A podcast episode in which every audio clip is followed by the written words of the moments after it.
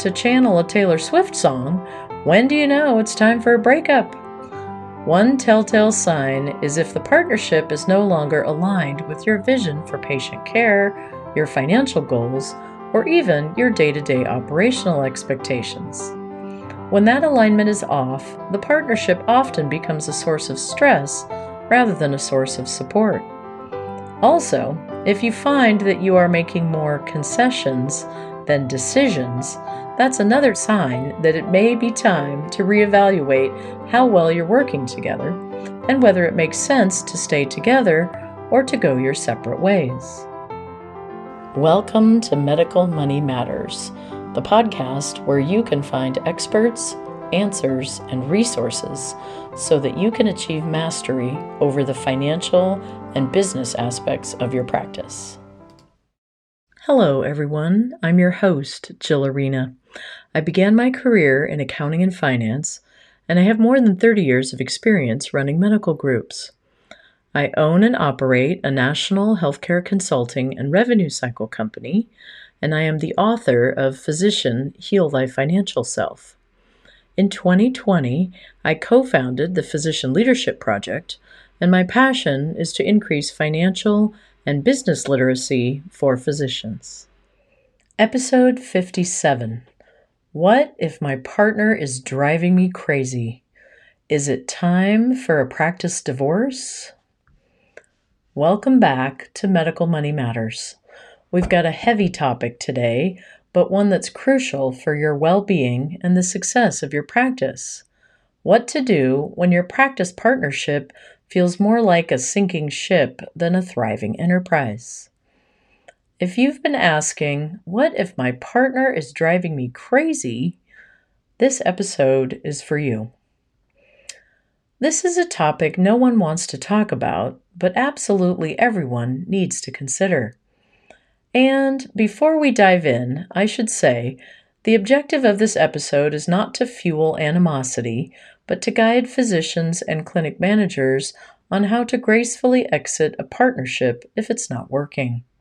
We want to help you make educated decisions that are both emotionally and financially sound we see many physicians toiling away year after year inside of poor relationships in their practice, but not making time to handle it. So, how do you know that your working relationship is not functioning? What's the easiest way to recognize a dysfunctional working relationship? It's not always as obvious as you might think. Sometimes the symptoms of a problematic relationship manifest as operational inefficiencies, financial disagreements, or even issues around patient care. You may notice chronic tension or perhaps an unwillingness to communicate openly. And while opposites attract, we've seen some business partnerships that are truly hindered because the partners never agree.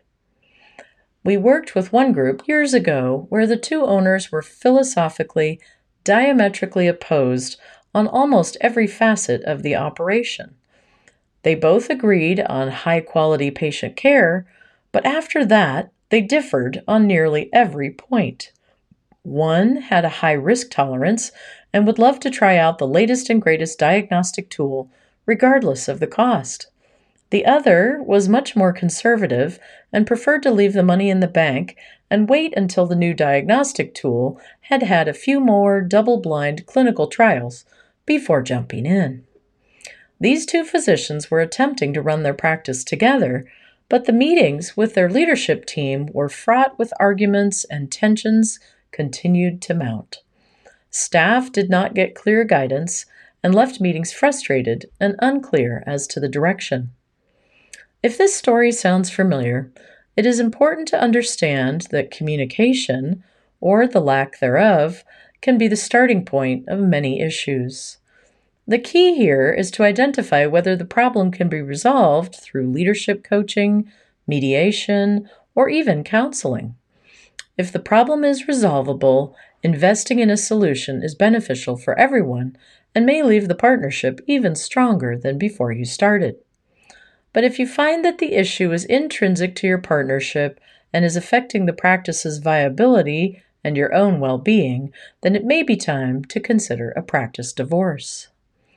So, to channel a Taylor Swift song, when do you know it's time for a breakup? One telltale sign is if the partnership is no longer aligned with your vision for patient care, your financial goals, or even your day to day operational expectations. When that alignment is off, the partnership often becomes a source of stress rather than a source of support. Also, if you find that you are making more concessions than decisions, that's another sign that it may be time to reevaluate how well you're working together and whether it makes sense to stay together or to go your separate ways. A good barometer is whether you awake on Monday mornings excited about going into your practice or dreading another confrontation with your partner. Now, if you're hearing all of this and saying, wow, I'm just now realizing that it's time for me to consider a practice divorce, it's crucial to remain calm and rational. As I like to say, at this juncture, emotions get expensive.